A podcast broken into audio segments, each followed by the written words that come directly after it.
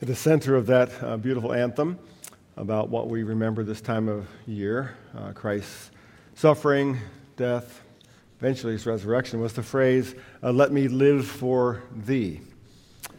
And that's what we mean here at Chapel Street when we say that we want to experience grace, grow in faith, and make an impact where we are. And today I want to mention something that we as a church family are taking on as a way to make an impact from where we are to where some very precious other people live in the world. Every year, you may remember, we choose a partner or a project somewhere in the world to bless at this time of the year, the Easter season, with our prayers and our financial support.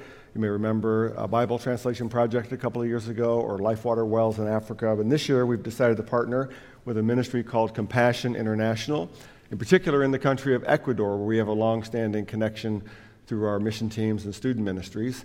And we have a short video uh, that you can watch to help you understand what compassion is all about. So take a look.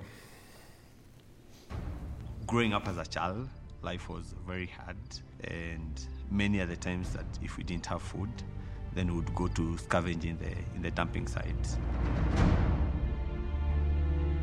I didn't have food the day before, neither the other day before. I only knew that I was hungry and I needed food. As a child, I grew up with a lot of hopelessness, and I knew that death was the best thing for me. At the age of seven, I lost three family members. I lost my mom and I lost my stepdad. I lost my small brother Patrick because of the terrifying disease of HIV/AIDS. In the middle of prostitution, Feeling so helpless, Poverty made me feel less valued. It made me feel not loved. It made me feel uh, less of a human.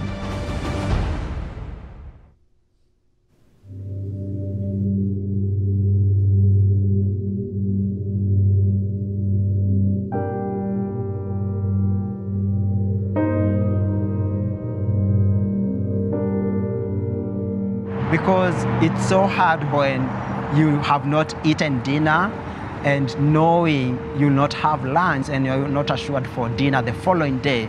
It's just feeling very helpless, like things are not gonna be better. I lost four of my siblings due to preventable diseases. Uh, three of them uh, died before the age of five. My sister, we were sleeping with her in the same bed, and she she had died.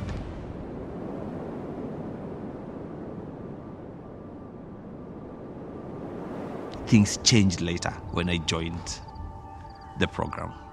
When I started attending the Compassion Project, I was learning about the Bible, but the most important thing for me was that I was receiving food. I got an opportunity to go to school uh, with a pair of school uniform, with a pair of shoes. my mother heard about a church that worked with children. They're taking care about me, tutors, a pastor, a compassion director. Words are very powerful. My life was changed because someone told me, I believe in you, I love you, and I know you will succeed in life.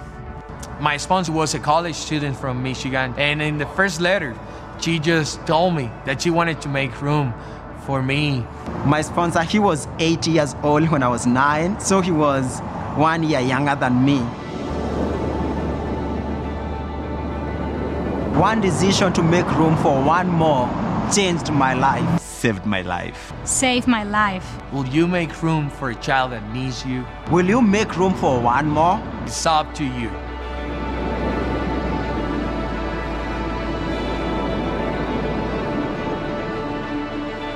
My name is Raphael. My name is David. My life was changed by a 26 years old college student. Her name is Joan. Gail and Roger. Her name is Jamie.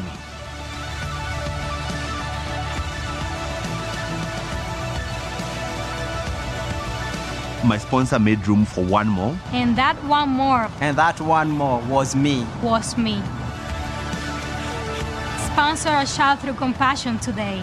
Release a child from poverty in Jesus' name. In Jesus' name. In Jesus' name.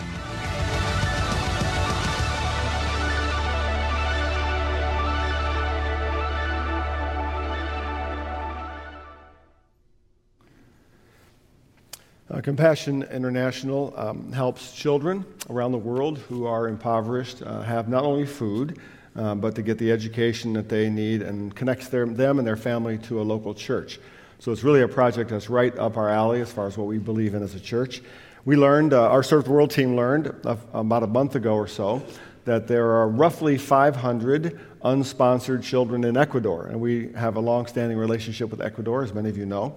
And so our leadership uh, determined that we were going to, as a church, try to take on as many of those 500 children as we possibly could across all four of our campuses and try to cover uh, every remaining unsponsored child in the country of Ecuador. Now, that's a big task, but we've allotted the different children to each of our campuses.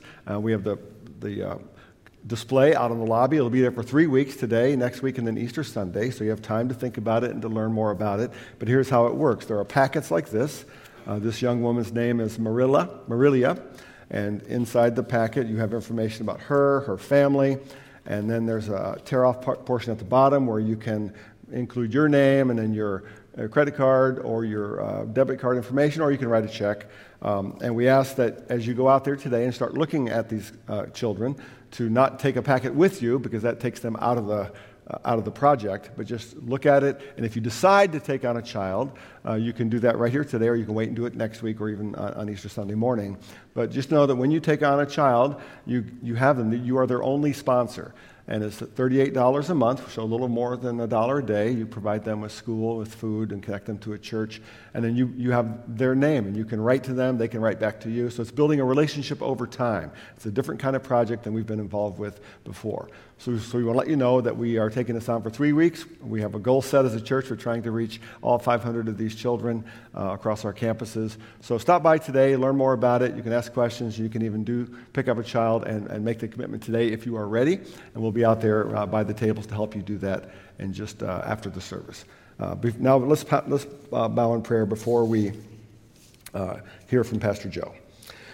Lord God, we thank you today for blessing us so much as a church family and as a campus family. And we thank you for your love. We thank you for what we celebrate this time of the year as we turn our eyes toward um, Calvary, toward uh, the events that we remember that stand right at the center of our faith uh, your, your death, your resurrection, and, and, all that means to us. We thank you for this opportunity we have with compassion. Um, we know that uh, there is suffering in the world. We know there are children in the world that need to know your love and your grace and we want to be a part of that. So um, open our hearts to the possibility and let each make a decision that's right for them as we move through these next couple of weeks. Now, Lord, we ask you, I ask you to bless Pastor Joe uh, with uh, your spirit as he brings uh, your word to us and help us to hear and listen so that we can understand. In Jesus' name we pray. Amen. Amen. Thanks, Brian. And uh, so excited that we're able to partner with Compassion in this way. And I'm excited to be with you. It's been a while, and so it's good to be back here at the South Street campus. Uh, many of you know this. My wife Judy and I recently became parents. Um, our son Luca was born a few months ago. And before I start, let me just say those of you that have been reaching out, asking, praying for us, it, it means so much. We're so grateful that we have a church family that loves us and loves our son. Uh, I remember when Judy was pregnant, I was uh, talking with her, and we had a conversation, kind of talking about just you know how we were going to do everything, how we were going to split up, you know, who's going to do what, who's going to you know do the, the, feedings and changings, and getting up in the middle of the night. And, and I remember telling her that I wanted to do as much as she did, that she could count on me. It was 50-50. I'm not going to be like some dads that let the mom do all the work. I I can do it too. Uh, recently, our, our son has been uh, doing something where he wakes up in the middle of the night and he doesn't want food, he doesn't need to be changed, he just wants comfort. He just wants to be held. And one night recently, in, in, particular, this happened, and, and it was my turn to do this. And so it's like four in the morning. It's, I'm exhausted and I'm cold, but it's my turn. And so Judy turns to me and says, Are you going to go get him? And I say yes, and I, I start trying to get up. And, and the next thing I know, I look over, and she is holding him and just giving me like a death stare. and, and I asked her what happened. You ever, you ever like sense rage from someone? That was. So, so I asked her what happened. She said, Well, you fell asleep and you wouldn't get back up, so I had to do it. I'm reminded by something we saw Jesus say last week the spirit is willing, the flesh is weak. We have uh, just a few weeks left in this series on the book of uh, Mark that we started all the way back in the fall as we're approaching Easter Sunday. We've been looking at Jesus' life and his ministry and, and really the question of, of what it means to follow the king. What does it mean for us to be part of this kingdom that he has come to establish? And, and at this point in the story, if you've been tracking with us recently, we're in some, some of the final hours of Jesus' life.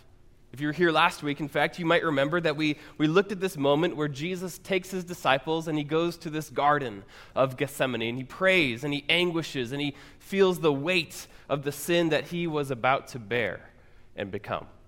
We saw him pray this, this beautiful and dangerous prayer Father, not my will, but yours be done.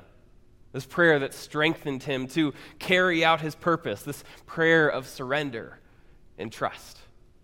We left things off with these words from Jesus to his disciples. He told them, Rise, let us be going. My betrayer is at hand. If you're familiar with the story, you, you know what happens next. That Judas, one of Jesus' 12 closest followers, identifies and betray him, betrays him. That, that Jesus is arrested and led to the high priest to be put on trial. And in that trial, he reveals himself to be the Christ, the Messiah he's set on this course that leads directly to the cross. Today, though, the passage that we look to is not directly focused on Jesus, but on someone who would consider himself his most loyal follower, as we look to the story of Peter and his denial of Christ in the courtyard. Peter, who has declared to Jesus over and over again that I love you and I'm completely devoted to you.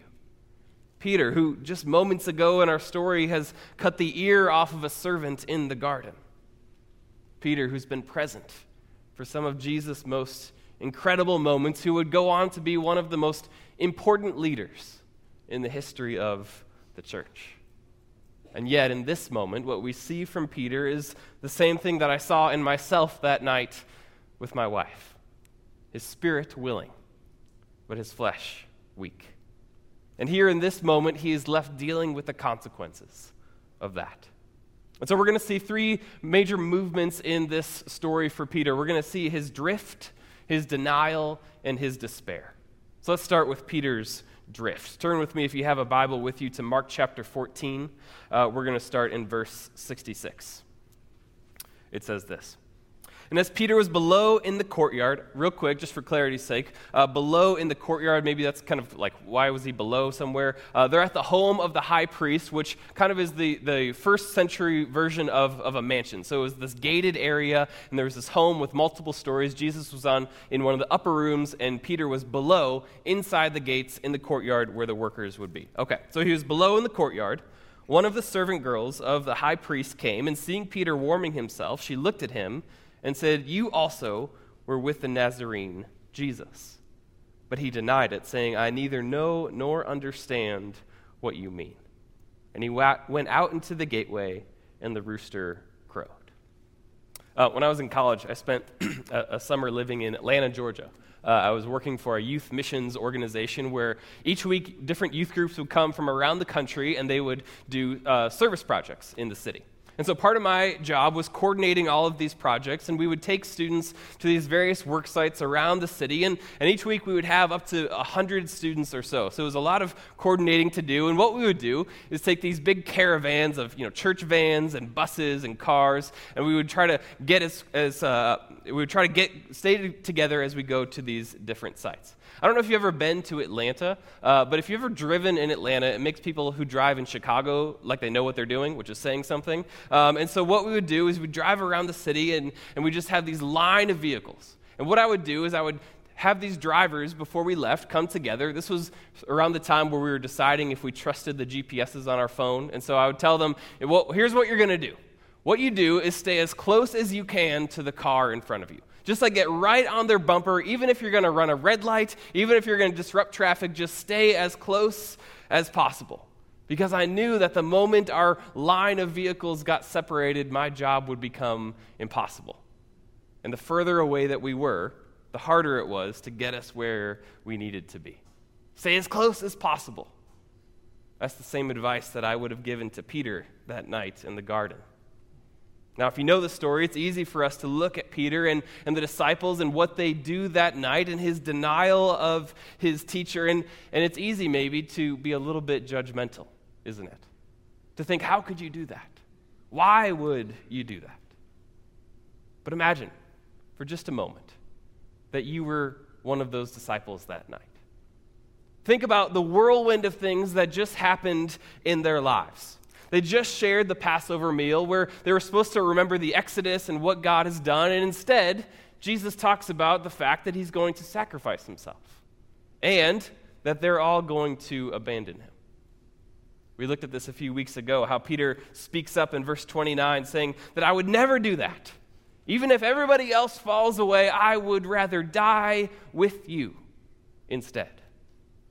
Jesus gives them this warning this warning that we see play out in our story today. And yet, soon enough, Peter has a chance to make good on that promise. We're told in verse 47 when they come to arrest Jesus that he is ready to fight, ready to protect his Savior, cutting the ear off of one of the men. He's ready to go to war on behalf of his teacher. But then something happens. Something happens that I think broke the spirit not just of Peter, but of all who followed Jesus. We're told that they come to arrest Jesus in the garden, that Judas identifies him, and, and then the crowds closed in, which has happened many times in Jesus' life before. But this time, something different happened. Jesus, who had slipped away from so many crowds, who had used power that he had shown over and over again, who, who used uh, his intelligence to outsmart and outwit those same people earlier that week, didn't do any of those things he allowed himself to be arrested, taken away to be killed. We see this in one of the saddest verses in all of Scripture. In verse 50, we're told that everyone left him and fled. So within hours, Peter has gone from, Jesus, I will never leave you, to, I don't know what you're talking about. How does a person get there?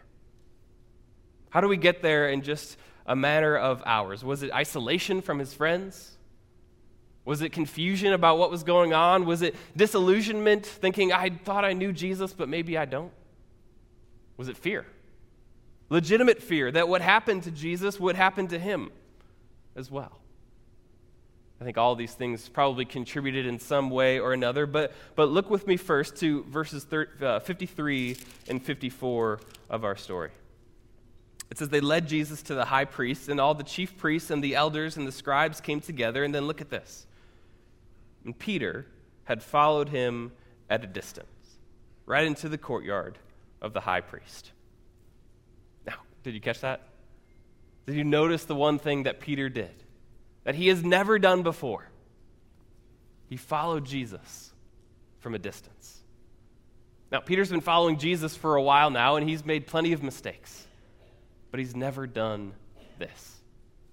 Never before has his longing to follow Jesus been held back with the desire to keep himself safe. And this is where Peter's drift begins.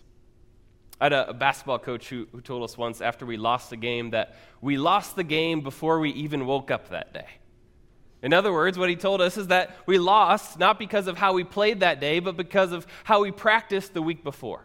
And our lack of focus and our lack of discipline in practice led to our failure in the game. We saw the reverse of this last week how Jesus' victory on the cross was determined not in front of crowds, but in this quiet moment of prayer with his heavenly Father, when he determines to surrender himself to his will. And in the same way, Peter's failure, and oftentimes our failures as well, are not determined in the moment, but in the habits that we build, the lives that we lead when no one else is looking. The truth is that Jesus was not the only person on trial that night. It's fascinating how Mark structures this passage, how he kind of goes back and forth between what's going on with Peter and what's going on with Jesus. He ties these two together, not just in the timeline, but also in what is happening to each of these men. And so we see this contrast between Jesus, who surrendered his life to his Father in the garden, accused of something that was not true, remaining strong. And Peter, who fell asleep in the garden, accused of something that was true, giving in to fear. This is what happens here that, that Peter, in his fear or his isolation or his confusion, separates himself from Jesus.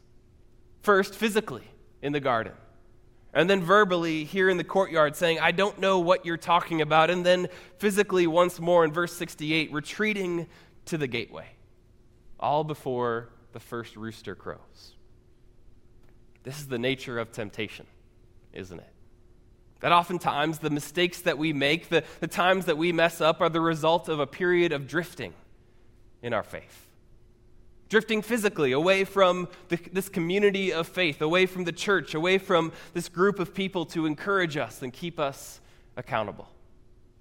Drifting verbally away from time in prayer and in His Word to surrender ourselves to His will. Drifting towards safety wanting, like Peter, to follow Jesus, but maybe afraid of what it might cost. I remember talking to someone about the uh, Chapel Street bumper stickers. You've seen those before, maybe you have one. Um, and he, he told me that he didn't want one of those bumper stickers because the way that he drives would drive people away from the church. Apparently, he didn't want to cut people off in the name of Jesus. I don't know. And it made me laugh, uh, but it also made me think. It made me think how many of us are afraid to associate ourselves with Jesus because of the way that we live our lives, not wanting to tarnish his reputation. For others, maybe the opposite is true. Maybe you hesitate to say that you're one of those Christians, one of those church people, because you don't want to be thought of differently. You don't want to be judged more harshly. We don't want to be made fun of, or even in some cases, mi- mistreated. Friends, this is what Peter shows us here. That just like in the highways of Atlanta, following Jesus at a distance will always lead to us making a wrong turn. We have two choices. We can follow Jesus with all that is within us, or we can drift away. That brings us to the second movement of our story. We see Peter's denial. Peter's denial. Uh, many of us, I'm sure, have been following and praying about what's going on um, in the country of Ukraine and, and, the hurt and the death and the devastation that we've seen in that country.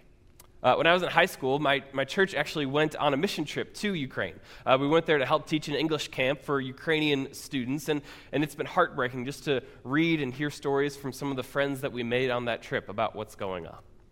I remember, though, while we were there, uh, walking around the city that we were staying in, and people would look at us, and without us saying anything to them, they would walk up to us and they would just say, Americans, and then they would walk away. It wasn't a, wasn't a question. They didn't want to talk anymore. They just wanted to say Americans, and then they kept walking. I remember asking one of the, the missionaries that we were working with how, how they knew, how they knew where we were from, and, and he told us that it was our clothes, it was the fact that I was wearing a baseball hat, it was our volume, it was our attitudes, even the distance that we kept between each other.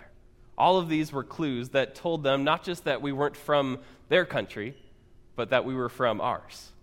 It was fascinating. And yet, here, it's also what we see happen to Peter. Look at this next part of our story. It tells us the servant girl saw him and began again to say to the bystanders, This man is one of them. But again, he denied it. And after a little while, the bystanders again said to Peter, Certainly you are one of them, for you are a Galilean. But he, again, but he began to invoke a curse on himself and to swear, I do not know this man of whom you speak. So here we see the result of Peter's drift. That he finds himself in this situation that's, that's quickly getting more and more serious. Where all of a sudden it's not just one servant accusing him, but a whole crowd. A crowd, we can assume, we can guess, that might even include the same people who just arrested Jesus. We see here that two more times people in this crowd come to Peter saying, Certainly you are one of them. It's not even a question. Just look at yourself. Just hearing you talk, seeing you act, we can tell that you are one of those people connected to Jesus.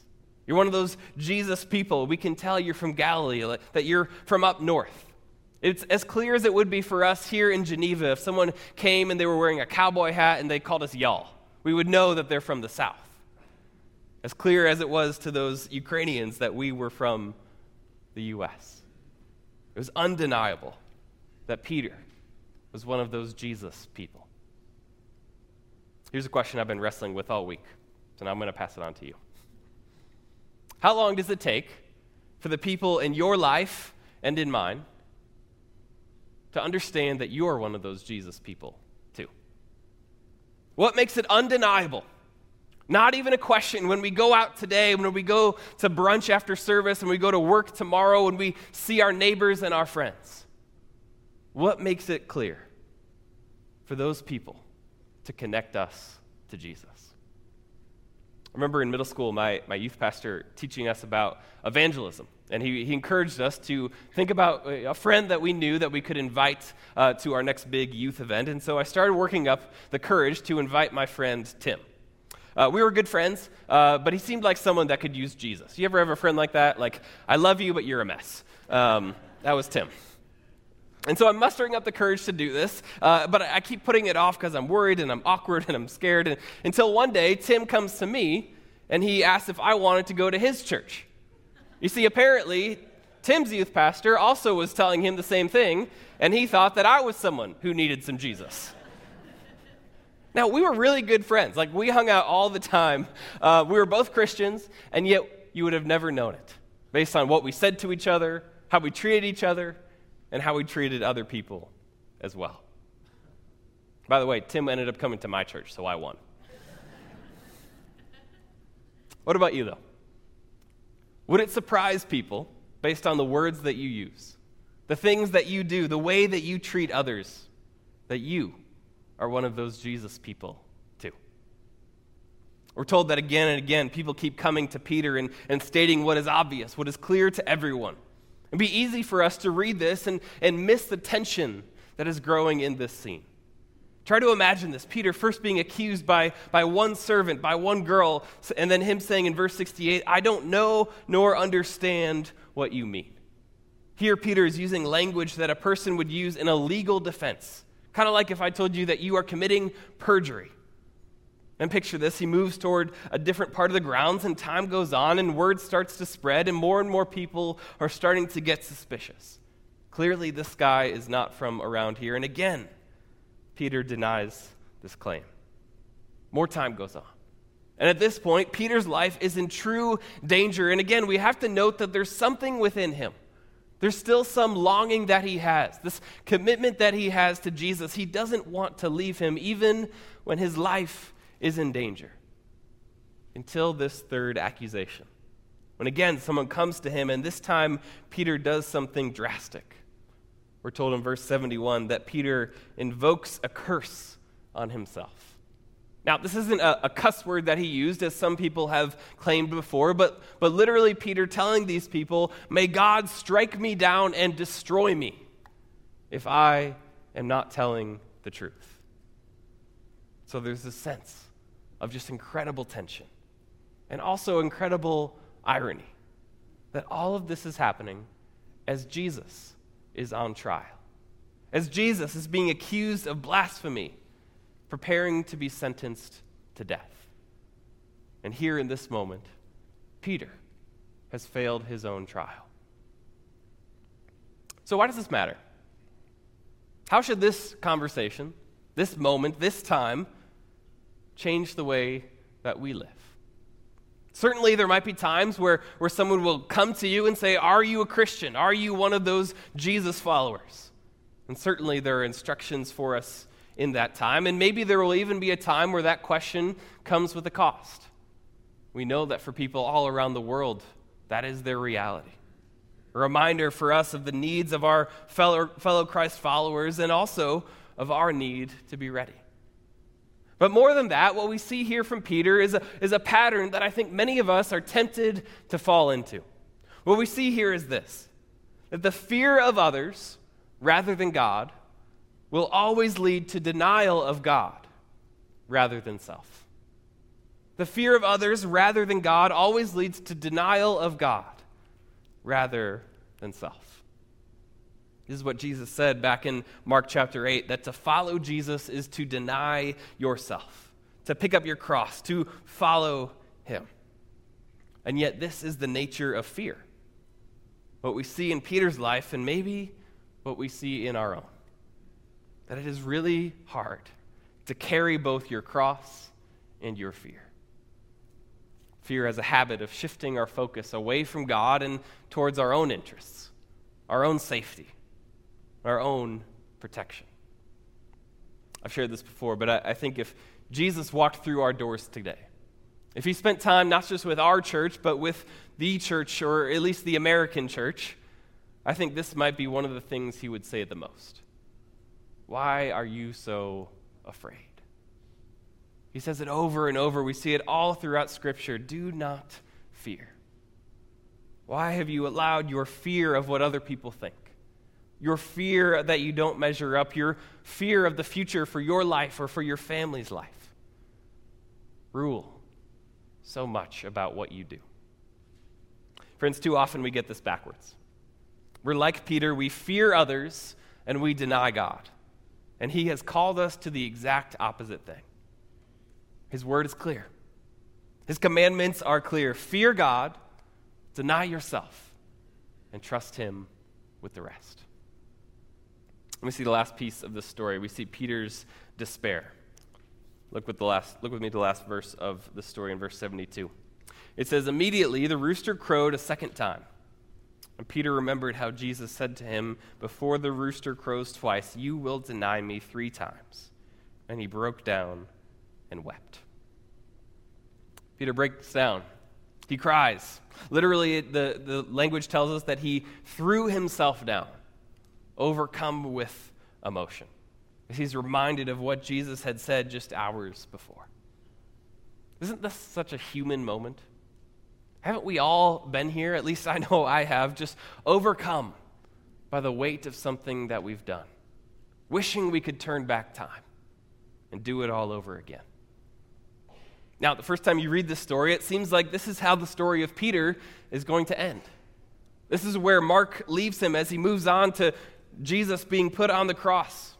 We see him weeping on the ground in that courtyard, unable to fulfill the promise that he made to the one that he loved so much. And yet, this is the grace of God. That just as Jesus' story does not end on the cross, neither does Peter's story end in the courtyard. In fact, we're told after the resurrection of Jesus that he appears at least twice to Peter. And if today you find yourself living in the weight of guilt or of shame or of regret because of something that you have done, this last part of his story is for you. We're told in John chapter 21 that Peter had returned to the only other thing that he knew besides following a rabbi around. He was fishing, fishing with some of the other disciples until Jesus shows up on the shore one day and they share a meal together. And then what happens is what is referred to as the public restoration of Peter. Where in front of the other disciples, this Jesus that has been resurrected and has conquered the weight of sin and of death asks him this question Do you love me? Do you love me? Three times he asks him that question. Why three times? Well, three times Peter has just denied Jesus. Three times he fell asleep in the garden. And here, three times, Peter is reminded of what we need to remember as well that we are not defined by our drifting or our denial, not defined by the shame that we feel and the mistakes that we've made. If you are in Christ, this is the question that Jesus asks you. He doesn't ask you, Will you stop messing up already? He doesn't ask you, Will you feel guilty because it feels like that's what you should feel? He doesn't even ask you, Will you apologize for what you have done? He says, Do you love me? If today you are following the King, this is what matters. You are not defined by your shortcomings, but by love. The love that you have for Jesus, but more importantly, the love that He has for you. See, it was love that restored Peter that day on the beach. It was love that empowered him. strengthened him, fueled him to become one of the most important leaders in the biggest global movement in history. It was love that allowed him to bring countless people to faith. It was love that gave him the courage to do in his old age what he was afraid to do in his youth to not just fight for Christ, but to be willing to die for him too. Joining so many of his fellow disciples in being martyred for his faith. Love restored Peter. And this is the hope of the gospel. Maybe today you've had your own courtyard experience, a time of drifting, maybe even a time of denying. Maybe you feel the weight of past mistakes. Maybe you feel like you're too far gone for God to forgive. Maybe today you need to be restored. Not by your own righteousness, but by His. You are not defined by what you have done, or the shame that you feel, or the hurt that you've caused.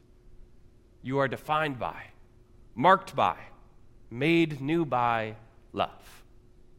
So let's follow Him. Follow Him in the freedom that love offers you today. Let's pray. Heavenly Father, Lord, we come to you now reminded of our need for you. We're reminded of our need for the cross, for the celebration of Easter Sunday. Lord, I pray now for those that are finding themselves drifting or denying in their faith, that you would bring us back to your love. God, empower us to follow you, to fear you and to deny ourselves, and to trust you with the rest. We pray this in the name of Jesus. Amen The question we uh, are asked by the Lord is, Do you love me?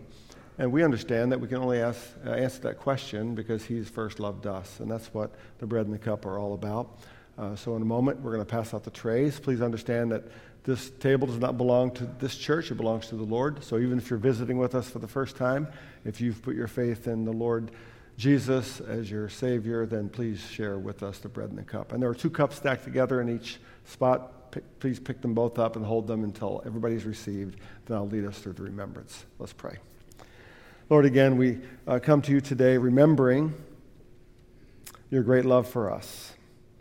And as we take bread and cup, we are expressing our love for you. And help us to experience again the grace of your forgiveness and the hope of your salvation. In Jesus' name, amen.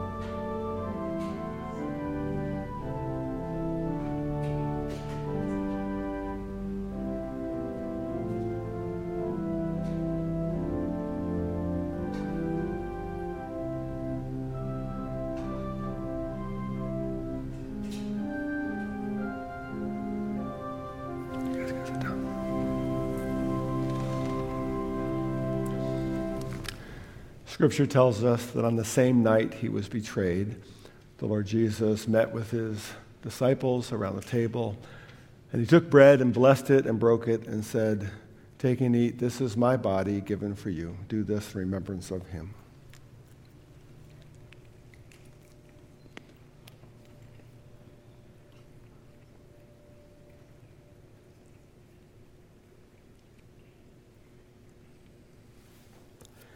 After the bread, he also poured the cup. He said, This cup is a new covenant in my blood, shed for the forgiveness of your sin. The Apostle Paul reminds us later that each time we drink this cup, we proclaim the Lord's death until he comes again. Do this in remembrance of him.